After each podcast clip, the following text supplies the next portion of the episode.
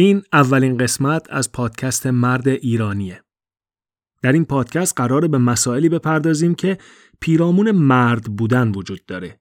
ولی قبل از اینکه به هیچ کدوم از اون مسائل برسیم باید تعریف مرد و مردونگی رو برای خودمون کمی تحلیل و ریشه یابی کنیم. پس با اولین قسمت پادکست مرد ایرانی با ما باشید.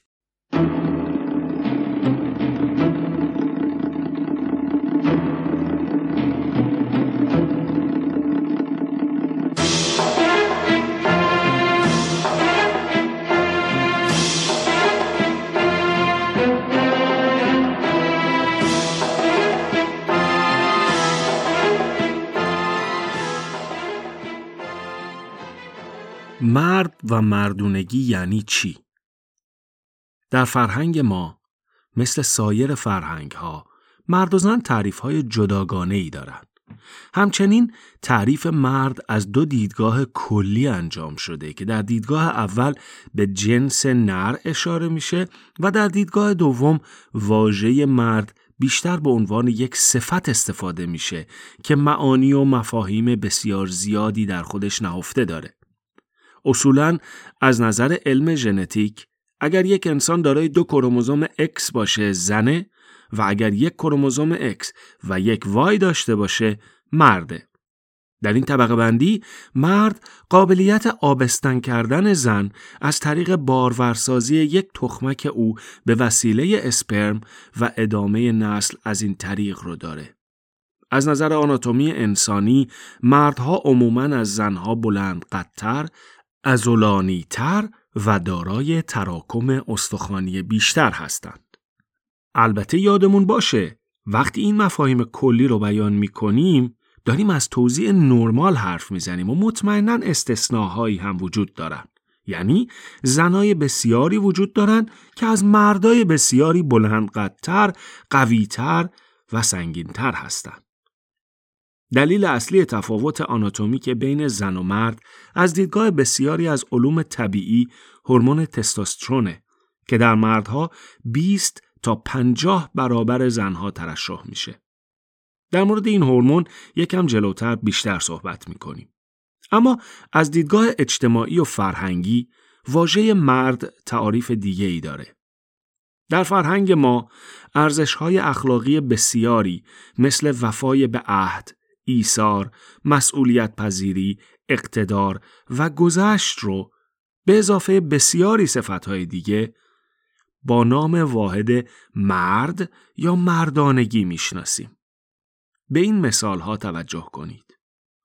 وفای به عهد داستان آقا بهرام بابام ده سال پیش به عموم قول داد که بعد مرگش نظر زن بچهش هیچ کمبودی احساس کنه از ده سال پیش که همون در اثر سرطان فوت شد زنموم و دو تا پسر موام پیش ما زندگی می‌کنن و بابام حتی از ما و مامانم بیشتر بهشون توجه می‌کنه. همه فامیل می‌دونن آقا برام یعنی بابای من خیلی مرده. ایثار داستان آسید محسن. آسد محسن سرایدار مدرسه ما بود. قیافه خیلی وحشتناکی داشت. هیچ موی روی سر و صورتش نداشت. حتی ابرو و مژه. تمام پوست صورتش هم سوخته بود. تعریف می‌کنن که زمان جنگ یه بچه رو از سو آتیش سوزی نجات داده بود. اون برای من سمبل مردونگی بود. اقتدار داستان ماعده خانم ماعده خانم همسایه مایه 20 سال پیش شوهرش فوت کرد و همه ثروتش رسید به ماعده خانم و پسرای دوقلوش که اون موقع دو سالشان بود مامانو میگه ماعده خانم فقط کلاش از مردا کمتره مثل شیر واسطه بالا سر زندگیش بونگای معاملات ملکی شوهر خدا بیامرزش هم مدیریت کرد و به چهاش هم بزرگ کرد. الان دو تا پسراش هر کدوم بره خودشون مردی رفتن گذشت داستان آقا جواد. همه می‌دونن آقا جواد خیلی مرده. پارسال وقتی یه جوون معتادی از مغازش دزدی کرد نه تنها ازش شکایت نکرد بلکه اووردش پیش خودش احتیاطش هم ترک داد الان هم شاگرد مغازشه از این قبیل داستانها رو ما همه به دفعات شنیدیم و یا حتی از نزدیک تجربه کردیم. شاید خود شمایی که الان داری به صدای من گوش میدی یکی باشی مثل آقا جواد، آسید محسن و یا ماعد خانم. ارزشهایی مثل مروت، جوانمردی، ایثار و امثال آنها آرمانهای انسانی هستند که بسیاری از روانشناس ها و جامعه شناس ها از اونا به عنوان تفاوت بین جوامع انسانی و گله های حیوانی یاد می‌کنن. این ارزش ها در همه فرهنگ ها وجود دارند. اما در فرهنگ ما همه اونها رو زیر یک چتر جمع کردیم و به عنوان صفت مردانگی می‌شناسیم. از اون طرف ضد ارزش هایی مثل خیانت و دروغگویی رو هم عموماً به جای اینکه با اسم خودشون بشناسیم با صفت نامردی می‌شناسیم.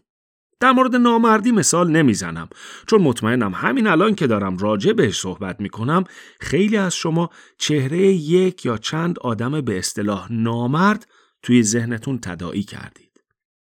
اما این فقط ما نیستیم که مردانگی رو با یک سری ارزش ها همراه می‌کنیم.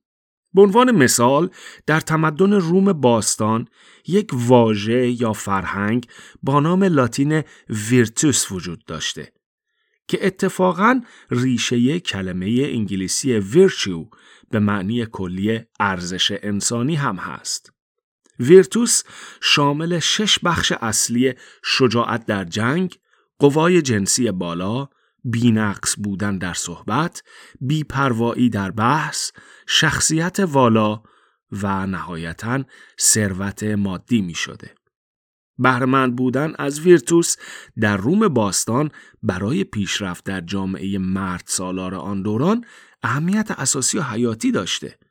در فرهنگ خودمون هم از دوران باستان به میزان فراوونی مثال وجود داره که در اونها به جای زورمندی یا قدرت از واژه مردی یا مردانگی استفاده شده. مثال خیلی بارزش در شاهنامه فردوسیه که بارها و بارها از واژه مردی استفاده شده تا منظور نویسنده رو در مورد یک قهرمان برسونه. این مثال ها رو ببینیم. دریغان همه مردی و رای تو دریغان رخ و برز و بالای تو. و یا ندانم به گیتی یکی شهریار به رای و به مردی چو اسفندیار. باز هم به بالا بلند و به بازو ستبر به مردی چو شیر و به بخشش چو ابر. همچنین مرا شهر و هم گنج آباد هست دلیری و مردی و بنیاد هست این کلمه در شاهنامه به وفور استفاده شده و اگر شما هم علاقه به خوندن این اثر جاودانه فارسی دارید پادکست فردوسی خانی که با صدای امیر خادم هست رو گوش بدید. اما بجز نامه های باستانی ما در فیلم ها و سریال های خودمون هم که بخش بزرگی از فرهنگ ما هستند مرد و مردونگی رو همواره با صفتهای خوب مثل وفاداری و اینها می‌شناسیم. کافیه یک نگاهی به آرشیو فیلم فارسی های قبل از انقلاب و یا فیلم و سریال های بعد از انقلاب بندازیم. قیافه ها عوض شده ولی صفت ها باقی مونده. در فرهنگ های سلتیک و وایکینگ هم به وفور از برتری مطلق مرد در مقایسه با زنها یاد شده و مثلا واژه virility با معنای قوای جسمی و جنسی زیاد و زور بازو و صدای کلفت که نشانه مردان جنگی پرارزش بوده هنوز هم در اسکاتلند، ایرلند و انگلستان دقیقا برای نشان دادن همین صفات استفاده میشه. حالا بیایم و به این موضوعات از دید یک پسر بچه یا نوجوان نگاه کنیم. ترشح هورمون تستوسترون که قبلا اسمش رو آوردیم در انسان از دوران جنینی آغاز میشه. ولی در پسرها در سن بلوغ عموماً بین 12 تا 18 سالگی افزایش چشمگیری پیدا می‌کنه. بیزه ها مسئولیت اصلی ترشح تستوسترون در بدن مرد رو دارن. پیرو افزایش سطح تستوسترون در بدن نمودهای ظاهری بلوغ مثل به وجود اومدن و افزایش رشد مو در قسمتهای مختلفی از بدن به ویژه صورت افزایش رشد بافتهای ازولانی، پیوندی و استخوانی، دورگه شدن و کلوف شدن صدا و تغییر در سایز اعضای صورت قابل مشاهده هستند که البته میزان اونا مورد به مورد متفاوته.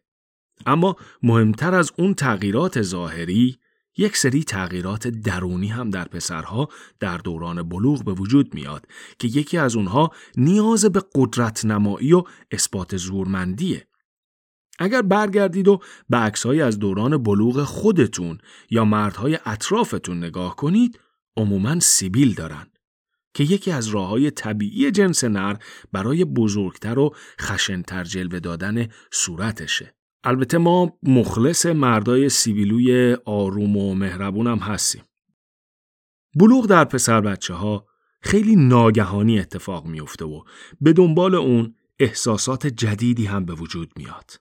یک اتش سیری ناپذیر نسبت به جنس مخالف که تا آخر عمر همراه اونا میمونه شاید اصلی ترین نشانه بلوغ باشه. البته باید توضیح بدم در پسرها و مردهای همجنسگرا احساس نیاز جنسی نسبت به جنس مخالف وجود نداره و این حس نسبت به مردهای دیگه وجود داره این حس از بد و تولد در اونها وجود داره در این قسمت از این پادکست اما به این مسئله نمی پردازیم. بلوغ یک تحول عظیم در پسرهاست. البته که در دخترها هم همینه. ولی ما قرار راجع به پسرها حرف بزنیم. پسرهای نوجوان در حال بلوغ از هر فرصتی برای گریز از دنیای بچگی به دنیای مردانگی استفاده می‌کنن. برای همینم ارزش هایی که قبلا در موردشون صحبت کردیم برای پسرهای نوجوان خیلی خیلی پررنگتر از مردای بالغ می‌تونه باشه. همه ما مثلا سریال قصه های مجید یا فیلم بسیار معروف مالنا رو دیدیم. اگه ندیدین حتما اینها رو ببینید. به عنوان مثال اگر به یک مرد میانسال بگید نامرد یا بهش ناسزایی در مورد ارزش های مردانگی بگید شاید عصبانی بشه. ولی همین ها رو اگه به یه پسر چهارده ساله بگید درش تقیانی از احساسات ایجاد می‌کنید که حتی ممکنه بهتون آسیب برسونه. اینکه اون ارزش هایی که در موردشون حرف زدم چطور و از چه طریق به رفتارها و کارهایی که پسرهای نوجوان در دوران بلوغ انجام میدن منجر میشه خودش موضوع مهمی در علوم روانشناسیه که تخصص من نیست. اما حرفی که من می‌خوام بزنم اینه که تأثیر چنین القاهایی بر آینده پسر نوجوان چیه؟ به این مثال ها توجه کنید.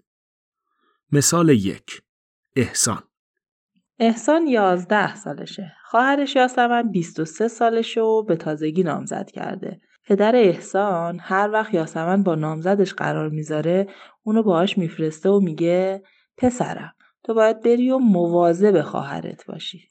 مثال دو مهدی ایمری نو سالشن بواش عمرو تو تصادفی رحمت خدا را. و همه فامیلاش اومدن خونهشون ازاداری. هر کی هم با مهدی می‌رسه سش میگو که دیگه بعد بواش او مرد خونن و باید حواسش و ننش و دده 16 سالش بود مثال سه سینا. سینا 14 سالشه و دختر خاله 20 سالش رو توی خیابون با دوست پسرش می‌بینه. خودشو با سرعت به اونا میرسونه و با پسر درگیر میشه و چون کوچیکتره کتک سختی می‌خوره.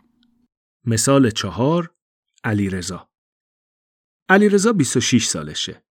وقتی 18 سالش بوده توی یک پارک با دوستاش نشسته بودن که یکی از دوستاش از دور دختری رو با انگشت نشون میده و میگه اوف عجب دافی وقتی دختره نزدیکتر میشه علیرضا می‌فهمه که خواهرش بوده از این دست مثال ها زیاد هستن اما هر کدومشون یک دنیا حرف پشتشون دارن تعریف فرهنگی از مرد بودن یا مردانگی باعث ایجاد یک نگرش و جهانبینی کلی در پسرهای در سن بلوغ میشه که آینده اونا رو در جامعه در ارتباط با دیگران و خصوصا در ارتباط با زنهایی که در زندگیشون وجود دارن و یا با اونها روبرو میشن شکل میده.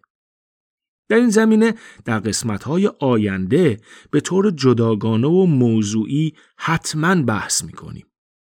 حالا برگردیم باز به تعریف مردانگی. چند هفته قبل از ضبط این قسمت در شبکه های اجتماعی چند سوال رو مطرح کردم که اولینش این بود. مردانگی یعنی چی؟ در کل 21 زن و 5 مرد به سوالها پاسخ دادند که اون جوابها یک پیام اصلی رو منتقل می کردند. اینکه مردانگی بیشتر از اینکه به جنس نر اشاره داشته باشه یک ارزش و معناهای زیادی هم داره. چند مورد از این پاسخها رو بشنویم. مردونگی یعنی از اینکه از کسی یا کاری حمایت کنی و کمک کنی نترسی و با شجاعت پای حرف و عملت بیستی. مردونگی از نظر من اصلی ترین میارش پای حرفت موندنه که اصلا جنسیت حالیش نیست. اگه یاد بگیری پای حرفت پای قولت بمونی یعنی مردی. مردونگی در معیار جامعه نوعی تعصب غیرت خشن بودن زن ستیزی و گاه بیرحمیه. در معیارهای من انصاف متانت عدالت بزرگی و رحمه چرا باید هنوز که هنوزه با توجه به اینکه در عصری زندگی می‌کنیم که خانوم ها در تمام عرصه ها می‌تونن پا به پای مردها کار کنن، تحصیل کنن، تصمیم بگیرن و برابر شناخته شوند از واژه مردونگی استفاده کنیم؟ درسته که سالیان سال در فرهنگ ما به مجموعه چند ویژگی انسانی و اخلاقی مردونگی اطلاق می‌شد ولی به نظرم امروزه بهتره که این ویژگی ها با نام کلی مردونگی خطاب نشه.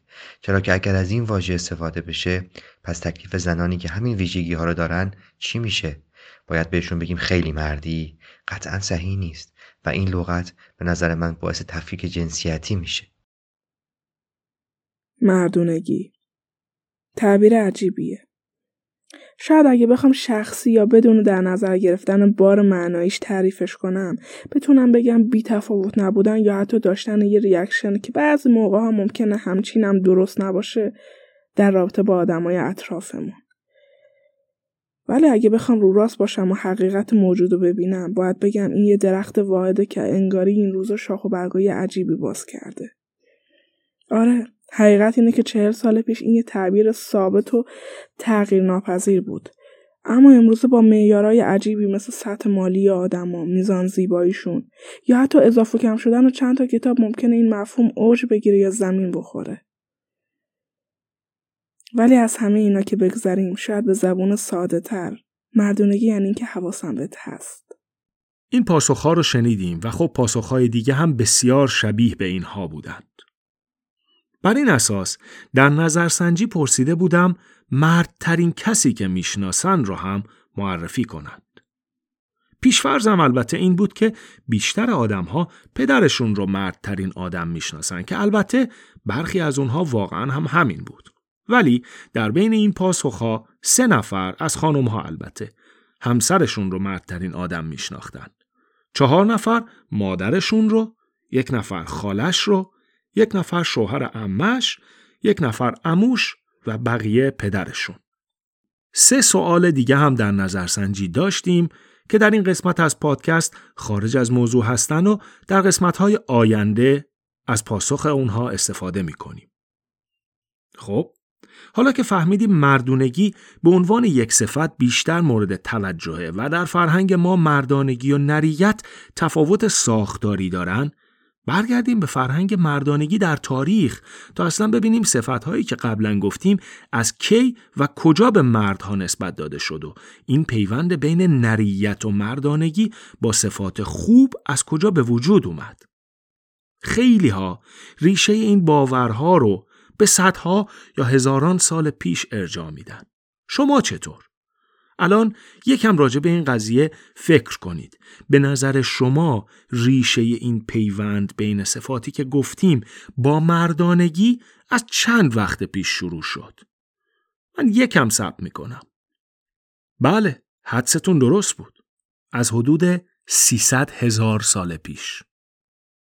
جدا از باورهای مذهبی که انسانها رو از نسل آدم و حوا می‌دونن، علوم طبیعی و روانشناختی انسانها را از نسل میمونها می‌دونند. ما انسانهایی که امروزه هسته اتم رو شکافتیم و روی مریخ ماشین و هلیکوپتر پیاده کردیم و اینترنت رو به عنوان مهمترین دستاوردمون ساختیم آخرین و تنها نسل موجود از نسل انسان با نام بشر انسان متفکر و یا انسان خردمند یا به انگلیسی هومو سیپینز هستیم که بر اساس تازه ترین مطالعات باستانشناسی علوم طبیعی از 315 هزار سال قبل در جایی از کره زمین که الان صحرای آفریقا نام داره شروع به ابراز وجود کردیم. ما انسانهای خردمند نسل قبل از خودمون یعنی انسان ناندرتال رو که بسیار بزرگ جستتر و قدرتمندتر از ما بودند شکست دادیم و در تنازع برای بقا اونها رو منقرض و از کره زمین محو کردیم. اگر به این قسمت از تاریخ بشر علاقه دارید توصیه می کنم کتاب انسان خردمند نوشته یووال نو هراری رو بخونید و یا به پادکست نافکست که در فصل اولش این کتاب رو خیلی خیلی زیبا توضیح داده گوش بدید. جوامع اولیه بشری بر اساس فرهنگ شکارچی جستجوگر بنا شده بودند که در اونها مهمترین هدف بقای نسل و ادامه اون بود. در این جوامع بدوی دو جنس زن و مرد در کنار هم برای این هدف تلاش می کردند. مهمترین تفاوت زن و مرد البته قابلیت و نقش متفاوت اونها در باروری و ادامه نسل بوده و هست. همونطور که همه می‌دونیم جنین انسان چهل هفته یعنی بیش از نه ماه در شکم مادر باقی میمونه و در طول این مدت زن علاوه بر وظایف دیگش باید مراقب بچه‌ای که در رحم خودش داره باشه. علاوه بر این ساختار جنسیتی زن و مرد به طور اساسی متفاوته. یک زن سالم و بارور از روزی که به صورت جنین در شکم مادر شکل می‌گیره و ساختار ژنتیکیش آغاز میشه حدود یک میلیون تخمک داره که از این تعداد 70 درصدش تا دوران بلوغ از بین میرن و بعد از اون در هر دوره از قاعدگی تعداد بیشتری از این تخمک ها رو دفع می‌کنه. به طور متوسط یک زن از آغاز بلوغ تا یائسگی بین 300 تا 400 تخمک قابل باروری داره. در مقابل تخمک زنان که تعداد محدودی داره اسپرم در مردها توسط قددی در بیزه ها ترشح میشه و از نظر تعداد هیچ محدودیتی نداره. به طور کلی در یک مرد بالغ و سالم بیزه ها در هر ثانیه حدود 1500 اسپرم تولید می‌کنن و یک مرد به طور متوسط در هر بار انزال حدود 100 میلیون اسپرم رو آزاد می‌کنه. اما این اطلاعات یعنی چی؟ این یعنی اینکه یک زن اگر به واسطه تکنولوژی هم حتی بتونه کل توان باروری خودش رو بروز بده نهایتا می‌تونه به خاطر محدودیت زمانی نه ماه برای هر باروری مادر سی یا شاید حتی چهل فرزند بشه و اگر اصلا همه اونا رو هم دوقلو به حساب بیاریم و نهایتا و مثلا در فیلم های علمی تخیلی یک زن امکان اینکه مادر بیش از 80 فرزند بشه رو نداره. اما این در حالیه که اگر حتی یک درصد از اسپرم های یک مرد هر کدومشون به یک تخمک در یک زن لقاه داده بشن اون مرد می‌تونه در طول دوران باروریش پدر حدود 11 میلیارد بچه بشه. بله می‌دونم حرفم خنده داره چون اصلا این قضیه از نظر لوجستیکی بیمعنیه. ولی دارم فقط بحث قابلیت ها رو مطرح می‌کنم. اینکه یک زن فقط تعداد خیلی خیلی محدودی بچه می‌تونه داشته باشه ولی مرد هیچ محدودیتی نداره رو همینجا نگه دارید حالا تصور کنید که شما رئیس یک قبیله شکارچی خوراکجوی 200 تا 300 هزار سال قبل باشید که 50 تا مرد داره و 50 تا زن. ترجیح می‌دید زنها رو بفرستید برای شکار و جنگ با قبایل دیگه و کلا کارهای پرخطر یا مردها رو. اگر زنها رو بفرستید و به طور متوسط یکی از اونها در هفته آسیب ببینن یا کشته بشن بعد از حدود 6 ماه نصف پتانسیل باروری قبیلتون رو از دست می‌دید و به احتمال زیاد خیلی زود قبیلتون از بین میره و نسلتون منقرض میشه. ولی در مقابل کشته شدن مردها حداقل از نقطه نظر امکان ادامه نسل هیچ تأثیری بر ساختار قبیله شما نداره. از این دیدگاه زنها میلیون ها برابر پرارزشتر از مردها برای بقای نسل قبیله هستند. پس کاندیدای شما برای فرستادن به جنگ و شکار و کارهای خطرناک مردها هستند. چون اگر هم حتی یکی از اونها زنده بمونن برای بقای نسل مشکلی وجود نداره. البته یادمون باشه داریم راجع به یک قبیله شکارجی خوراکجوی دیویس سیصد هزار سال پیش حرف می‌زنیم که هنوز نه فرهنگ داره نه مذهب داره و نه آداب اجتماعی. این قضیه البته به طور اتوماتیک و از طریق تکامل انجام می شده و البته که سیصد هزار سال پیش انسانها این اطلاعات بیولوژیکی که من همین دو دقیقه پیش به شما دادم رو نمی‌دونستند که. خب برگردیم به موضوع. حالا فرض کنید از این پنجاه تا مردی که توی قبیله شما هستن پنج تاشون خیلی قوی و شجاع و در عین حال زیرک و باهوش هستن. اسم این گروه رو بزنیم گروه آلفا. پنج تا دیگه از این پنجاه تا مرد خیلی عاقل و زیرک هستند. ولی ریزندامن و معمولا هم ترسوان. اسم این گروه رو می‌ذاریم گروه بتا. 15 تا از این 50 تا مرد خیلی خیلی قوی هن. ولی عقل درست حسابی ندارن. به اصطلاح خودمونی گولاخن. بهشون میگیم گروه دلتا. 25 نفر بقیه هم که کمهوش و ضعیف جسه هستن و مثلا بهشون میگیم گروه اپسیلون. اگر این دستبندی براتون جالبه توصیه می‌کنم رمان علمی تخیلی دنیای قشنگ نو یا Brave New World اثر آلدوس هاکسلی رو بخونید. حالا فرض کنید در جنگی که با قبیله مخالف که اونها هم اتفاقا پنجاه تا مرد و پنجاه تا زن دارن صورت می‌گیره قبیله شما پیروز میشه و موفق میشه همه مردهای قبیله دیگر رو بکشه و فقط سی تا از مردهای خودش کشته بشه ولی زنهای قبیله دیگر رو نباید کشت چون همونطور که گفتیم اونا از مردها خیلی خیلی با ارزشتر هستند و میشه اونا رو بیاریم و از طریق اونها به باروری بیشتر و در نتیجه افزایش جمعیت قبیلمون کمک کنیم. خب حالا بیایم سراغ اون سی نفری که کشته شدن. اگر تعداد کشته شده ها بر همون اساس گروه ها باشه باید انتظار داشته باشیم که سه آلفا، سه بتا، نه دلتا و 15 اپسیلون کشته شده باشن. ولی این دستبندی درست نیست. چون آلفاها به واسطه قدرت و شجاعت و هوش زیادشون در نبردها پیروز میشن و بتاها به واسطه هوش زیاد و زیرکیشون یه جور قایم میشن و به قولن فرار می‌کنن و زنده میمونن. پس احتمالا اکثر کشته شده ها باید از دلتاها و اپسیلون ها باشن. این یعنی کم هوش بودن و ضعیف بودن اصولا موجب مرگ مردها می شده. الان هم صادقه. عمده دلتاها و اپسیلونها در جنگها و فعالیتهای خطرناک کشته می شدن. پس در قبیله شما بعد از یک جنگ خونین که نهایتا منجر به پیروزی قبیله شما شده 20 مرد باقی مونده و 100 زن. حالا ببینیم تکلیف بقای نسل چی میشه.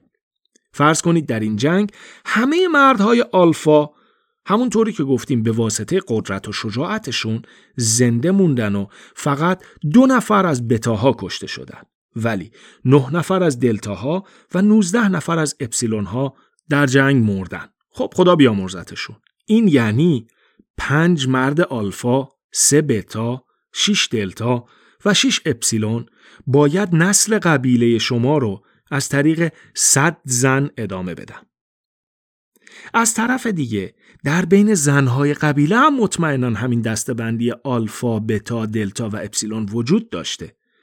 ولی همه اونها به دلیل نیاز مبرم قبیله برای بقای نسل بیشتر به بارداری و کمک به سایر زنها و نگهداری از فرزندان و آشپزی و پرستاری از بیماران و مجروحین جنگ ها و سایر خدمات این چنینی اشتغال داشتند که در اونها اصولا نیازی به شجاعت و قدرت و زیرکی و امثال این صفات نبوده. حالا اگر شما یک زن آلفا باشید ترجیح می‌دید پدر بچهتون از کدوم گروه باشه؟ بله آلفا اگر شما یک زن بتا باشی چی؟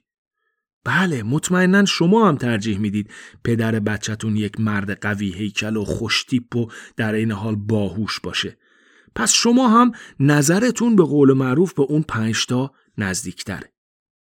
به این ترتیب همه اون سی زن دلتا و پنجاه زن اپسیلون هم چشمشون به اون پنج تا مرد آلفاست و نهایتا حالا با کمی اغماس شاید حاضر باشن یکی از اون تخمک های بسیار محدود و با ارزششون رو که در صورت بارور شدن باید نه ماه به خاطرش رنج بکشن رو توسط یک مرد بتا یا حتی یکی از اون دلتاها بارور کنن. تا مثلا یک اپسیلون کوتوله بیعقل کچل البته خب می‌دونیم که کچل های این روزها بی نهایت خوشتی هستن این میشه که شانس بقای نسل قبیله به ترتیب برای آلفاها، بتاها و دلتاها بیشتر باشه و اگر زنی کلا توسط اون سه گروه پس زده شده باشه شاید نهایتا به یک شوهر از گروه اپسیلون راضی بشه. در مثال جنگ صفاتی مثل قدرت و شجاعت بین آلفاها و دلتاها مشترک بوده و صفاتی مثل زیرکی بین آلفاها و بتاها. به مرور که قبیله ها گسترده تر شدن، صفات دیگه هم به این دو اضافه شدن که باز هم به واسطه نقش پررنگتر مردها به اونا اختصاص داده شدن. در مورد این صفات در قسمت های آینده پادکست به طور موضوعی و مفصل بحث خواهیم کرد. از اون طرف هایی مثل ترسو بودن بین بتاها و اپسیلونها بیعقل بودن بین دلتاها و اپسیلونها و قوای جسمانی پایین بین بتاها و اپسیلونها مشترک بودند. در مورد اینها هم در آینده باز بحث خواهیم کرد. همینجا یک توضیحی باید عرض بکنم که این مثال قبیله رو من کلا از خودم درست کردم و شاید اگر شما تحقیقات بیشتری بکنید به نتایج دیگهی در مورد قبایل اولیه برسید. اما فقط برای پیش بردن بحث بود. بعدها و با متمدن تر شدن انسانها زنای آلفا و دلتا در فعالیت های غیر زنانه مثل جنگیدن، شکار، ساخت و ساز و غیره به صف مردها پیوستند. و مردا و زنای بتا هم به فعالیت های فکری روی آوردند و مردان اپسیلون به واسطه عدم موفقیت در حرفه های مردانه به نقش های کم خطرتر در جامعه روی آوردن. اما خصوصیت هایی مثل شجاعت و زورمندی همواره با نام مردها باقی موند و امور منزل و بچهداری و کارهای ظریف از این دست به عنوان امور زنانه باقی موند هرچند که مردهای بسیاری به این امور مشغول بودند. در فرهنگ های باستانی علاوه بر همه اینها قاعدگی در زنان به عنوان یک عامل شرمساری و ضعف محسوب می شده و به عنوان مثال زنای مسلمون همین الان در دوران قاعدگی از رفتن به مساجد و انجام فرایز دینی منع شدند. این مسئله متاسفانه امروزه حتی در جوامع در حال توسعه و پیشرفته هم حل نشده. در این مورد هم در آینده به طور مفصل بحث خواهیم کرد. به این ترتیب زنانگی از یک ارزش بدیهی به یک توهین و مردانگی از یک تهدید جدی به یک افتخار تبدیل شد. بحث این که امروزه در جوامع پیشرفته برابری زن و مرد به چه شکل دیده میشه و کشور ما ایران چه جایگاهی از این نظر در دنیا داره و اینکه برابری زن و مرد چرا باید برای همه مردها به اندازه زنها مهم باشه موضوع قسمت دوم این پادکست خواهد بود. بحث در مورد اینکه چه صفاتی در زیر چتر واژه مردانگی ممکنه جمع شده باشن به درازا می‌کشه. ولی حالا که تا حدودی به ریشه این مسئله پرداختیم می‌تونیم با خودمون قرار بذاریم که از این به بعد صفاتی مثل شجاعت، وفاداری، عدالت، ایثار و امثال اونها رو با اسم خودشون به افراد مرد یا زن نسبت بدیم. اگر تک تک افراد جامعه تلاش کنیم و از بکار بردن یک خورده فرهنگ غیر صحیح خودداری کنیم اصولی هم که حول محور این خورده فرهنگ ها شکل گرفتن به مرور کمرنگتر شده و از بین خواهند رفت. این اولین قسمت از پادکست مرد ایرانی بود که من علی رضاییفر به کمک همسرم محسا تقدیم شما کردم. در این پادکست چند صدای مهمان داشتیم که صدای خودشون رو با لحجه های شیرازی، مشهدی، بوشهری در اختیار ما گذاشته بودند. اگر شما هم مایلید از صداتون در قسمت های آینده استفاده کنیم به اینستاگرام مرد ایرانی پیام بدید. خدا نگهدار.